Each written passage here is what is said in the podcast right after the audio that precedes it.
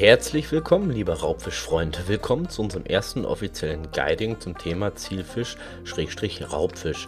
Ihr habt in der letzten Woche bei uns auf Facebook abgestimmt, um welchen ersten Zielfisch sich dieses Guiding widmen soll.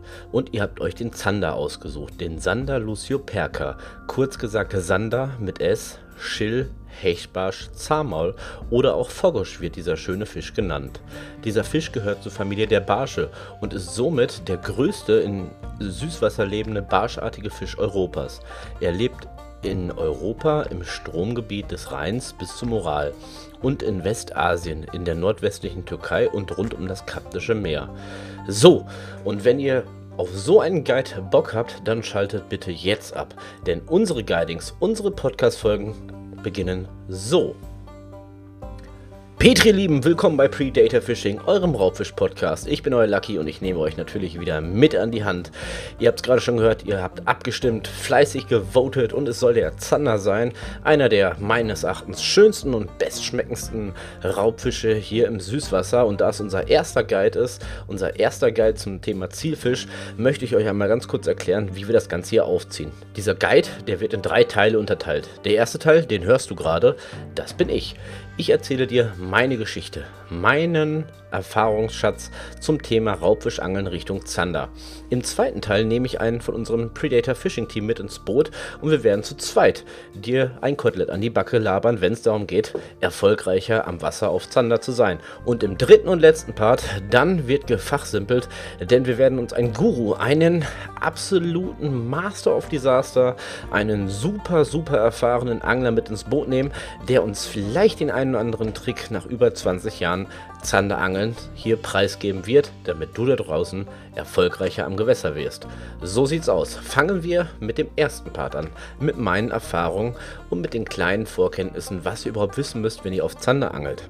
Wir stellen uns einfach mal bildlich vor. Bitte schließt jetzt einfach mal die Augen und lasst euch von mir und von meiner Stimme entführen an einen wunderschönen spätsommerlichen Abend. Es wird langsam dunkel. Ihr seid an einem Gewässer. Es ist nicht viel Wind. Das Gewässer ist recht still und hat ungefähr eine Wassertiefe, sagen wir mal, zwischen 4 und 6 Metern. Ihr seid bewaffnet mit eurer Spinroute. An dieser guten Spinroute hängt im besten Fall ein kleiner Gummifisch zwischen 10 und 15 cm Größe und ihr habt etwas weiter eine zweite Route abgelegt mit einem Köderfisch dran. Das erstmal die Basics. Hinter euch schimmert vielleicht noch ein kleines Laternchen von der dahinter gelegenen Straße und gibt eurem Gummifisch, der ein bisschen UV äh, lastig ist, noch den letzten Schrei, den letzten Schiller und auf einmal, wenige Minuten, wenige Würfe, macht es Tock.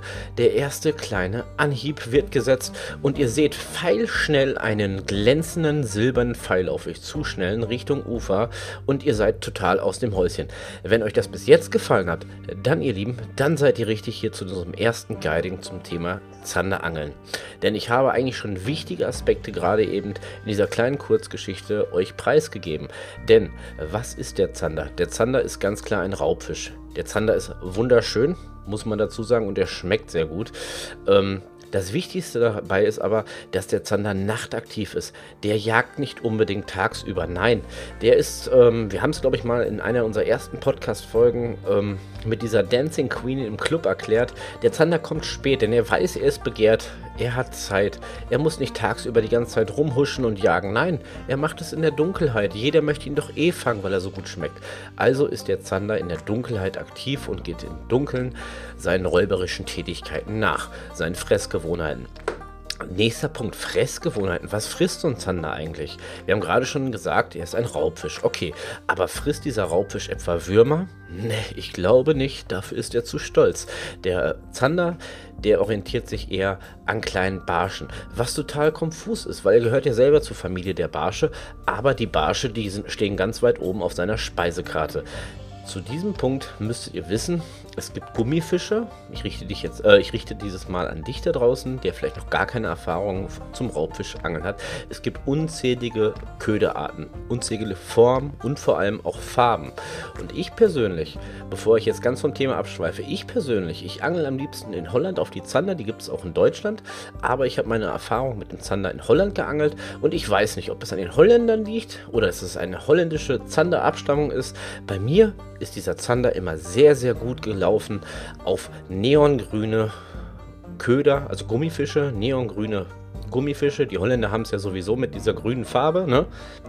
Happy Weekend und so. Und ähm, grüne Farbe, neongrüne Farbe, ein bisschen Glitzer dabei. Ich habe gerade schon in der Kurzgeschichte gesagt, so V-beschichtet, das ist immer sehr geil, kann man noch geiler präsentieren. Und dann lief der Hase. Auf jeden Fall bei mir ein Must-Have in meinem Angelkoffer, wenn ich in Holland unterwegs bin. Grüne bis neongrüne Köder zum Zanderangeln. Aber der Zander, wie gesagt, seine natürliche Beute äh, bezieht sich auf beispielsweise den Barsch. Also können wir auch ähm, mehrfarbige Gummi Köder nehmen, ein bisschen dunkel gehalten, vielleicht auch ganz schwarze, soll auch sehr fängig sein. Da muss jeder seine eigene Erfahrung mitmachen. Ich teile in diesem ersten Podcast meine Erfahrung, womit ich sehr gut gefangen habe und vielleicht hilft dir da draußen das etwas weiter, wenn ihr das erste Mal auf die Zandertour geht. So, aber wo fällt sich der Zander denn auf? Wir haben festgestellt, er ist nachtaktiv. Aber wo finde ich den Zander? Ist er etwa ufernah? Ist er ähnlich wie der Hecht, dass er unter Wasser steht? Nein, nein, nein. Der Zander ist stolz, mit stolz geschwellter Brust schwimmt er umher und jagt aktiv. Es ist ähnlich ungefähr zu vergleichen wie mit einem Löwenrudel. Der Zander hat so sein Jagdgebiet und er hat zwar nicht jeden Tag die gleiche Uhrzeit, wo er sich aufmacht, um Beute zu machen. Aber sagen wir mal, in der frühen Dämmerung bis hinein in die Nacht macht er sich auf, diese Strecke abzuschwimmen. Meist kreisförmig, meist äh, über mehrere Kilometer teilweise, könnte man sagen, verteilt, aber er wird meistens diese Strecke abschwimmen. Und wenn ihr wisst, dass es die Jagdstrecke des Zanders ist oder der Zander, vielleicht schwimmt er auch 3, 4, 5 Zander rum, dann seid ihr schon mal auf dem richtigen Wege. Nur, wo finde ich den Zander jetzt? Finde ich ihn beispielsweise ufernah? Finde ich ihn beispielsweise ähm, unter Gestrüpp lauernd wie der Hecht? Nein haben wir gerade festgestellt, er bewegt sich. Das heißt, man muss diese Route erstmal abchecken. Man muss das erstmal abchecken und der Zander äh, befindet sich oder geht am liebsten auf die Jagd an irgendwelchen Steinkanten unter Wasser. Für alle die, die jetzt nicht wissen, was eine Steinkante ist, mal ganz, ganz kurz erklärt. Eine Steinkante, beispielsweise eine abfällende Kante unter Wasser, das seht ihr eventuell, wenn ihr ein bisschen Erfahrung habt, an der Wasseroberfläche, dann kräuselt die sich so ein bisschen und wenn nicht, benutzt ein Echolot oder vielleicht auch ein Bleigewicht an eurer Angelschnur. Guckt, wie tief das Gewässer ist. Ein paar Meter weiter ist es tiefer. Dazwischen muss die Kante liegen. Ganz grob erklärt. Wir gehen jetzt hier in diesem ersten Part nicht ins Detail. So, zumindest auf jeden Fall schwimmt dieser Zander sehr gerne diese Kanten ab, wo es halt von etwas hochgelegenem Wasser oder Niedrigwasser ist es ja eigentlich, hochgelegenen Ufer etwas steiler abwärts geht und geht da auf Beutezug. Wenn ihr diese Kante gefunden habt und noch nicht so viel Erfahrung in der Köderführung habt beim aktiven Spinnfischen, dann empfehle ich euch kurz vor Sonnenuntergang diesen Platz aufzusuchen, vielleicht eine halbe Stunde, Stunde vorher und den einen oder anderen Köderfisch dahin legen. Präsentieren relativ grundnah. Ähm, ist auf jeden Fall gut. Der Zander wird diese Schneise im Prinzip durchschwimmen, wird euren Köderfisch riechen, einatmen. Er wird förmlich, äh, ja, den Geruch des Todes wahrnehmen und wird sich darauf stürzen, wie Tante Jutta beim Schlussverkauf bei Aldi. Das kann passieren, wenn er Zander sich da aufhält. Ich habe auch selber schon viele Tage Angelei in Holland verbracht, wo ich mir sicher war, weil ich vorab da schon Zander gefangen habe, es müsste doch an diesem Abend wieder funktionieren und es ist einfach gar nichts passiert. Das kann an ganz, ganz kleinen Gegebenheiten der Natur liegen oder auch leider Gottes des Menschen. Es könnten beispielsweise, wie ich es in Holland hatte, eine Baustelle sein, um die Polder zu erweitern, irgendwelche Eingriffe ins Gewässer. Das schreckt den Zander auf, der ist penibel wie eine kleine Zicke und der sagt einfach, nö, da schwimme ich einfach nicht hin. Ich bin eh relativ groß, wohlgemerkt, der Zander kann eine Größe von 1,30 Meter erreichen, das heißt, er ist mindestens oder sagen wir fast genauso gut äh, im Futter wie unser Hecht. Und hat eine Lebenserwartung von 20 bis 30 Jahren. Das erstmal zu den Fakten. Der Hecht muss um einiges älter werden, um so eine Größe zu erreichen. Von daher wächst der Zander eigentlich relativ schnell. Leider habe ich persönlich noch keinen Zander über einen Meter gefangen, aber wer weiß, vielleicht kommt das noch. Zumindest worauf ich hinaus möchte, kleinste Gegebenheiten, ob es halt äh, vom Menschen her ist oder Baumstämme, die durch Wind und Wetter ins Gewässer gestürzt sind, das können den Zander ausschrecken und der ändert einfach von heute auf morgen seine, sein Jagdrevier. Sehr schade für uns Angler, weil wir haben uns immer drauf befasst, da auch schon was gefangen und es geht einfach gar nichts mehr. Es kann aber natürlich auch sein, dass ein paar Wochen später der Zander wieder in sein altgewohntes Jagdrevier kommt. Von daher ist Geduld und Ausdauer eine Tugend, die jeder Angler auf jeden Fall beim Zandenangeln mitbringen sollte. So, dazu erstmal. Gehen wir nochmal zurück zu den Ködern. Ich habe gerade gesagt, mein favorisierter Köder, irgendwas Grünes, Neongrünes mit ein bisschen Glitter dabei. Bei mir eigentlich Number One in meinem Angelkoffer beim Zanderangeln. Aber wir haben gerade schon gesagt, Naturfarben. Der Barsch ist ein Beute, äh, gehört zum Beuteschema des Zanders. Man weiß, wie ein Barsch aussieht. Sowas könnte man anpassen, äh, anpassen, farblich. Man könnte es auch ganz schwarz machen mit einem weißen Bauch. Es gibt da zigtausend verschiedene Möglichkeiten und jeder Angler sollte für sich seine Erfahrungen sammeln. Es ist ja auch nur ein kleiner Händewink auf die Reise vielleicht zu eurem ersten Zander. Des Weiteren muss ich dazu sagen, der Zander ist ähm, ja, von seinem Verhalten schon nicht gerade so wie der Hecht. Das zweite ist, der Zander wird nicht ganz so explosiv attackieren wie der Hecht. Er ist zwar auch relativ stromlinienförmig, ist ein Räuber, hat auch viele, viele Zähne in seinem Maul, aber er ist nicht ganz so aggressiv wie der Hecht. Von daher könnt ihr beim Zanderangeln ruhig eure Bremse schon mal einen Tacken äh, härter einstellen, denn ähm, ja, ihr wollt nicht das haben, was ich schon mal hatte. Ihr habt wirklich vielleicht euren ersten Meter oder Meter plus Zander am Band oder überhaupt euren ersten Zander und kurz bevor ihr am Ufer seid, schlafft die Schnur und weg ist er. Das wollt ihr nicht. Das möchte kein Angler. Wenn wir angeln, machen wir es richtig. Wir töten weitgerecht und wir wollen auch weitgerecht diesem Fisch nicht ohne Grund Schmerzen zufügen. Von daher macht bitte oder versucht es bitte, alles richtig zu machen. Natürlich kann ein Fehlanhieb oder ein Fehldrill niemals verhindert werden. Auf jeden Fall nehmt es mit. Bremse etwas härter habt die Schnur straff und dann sollte das im besten Fall laufen.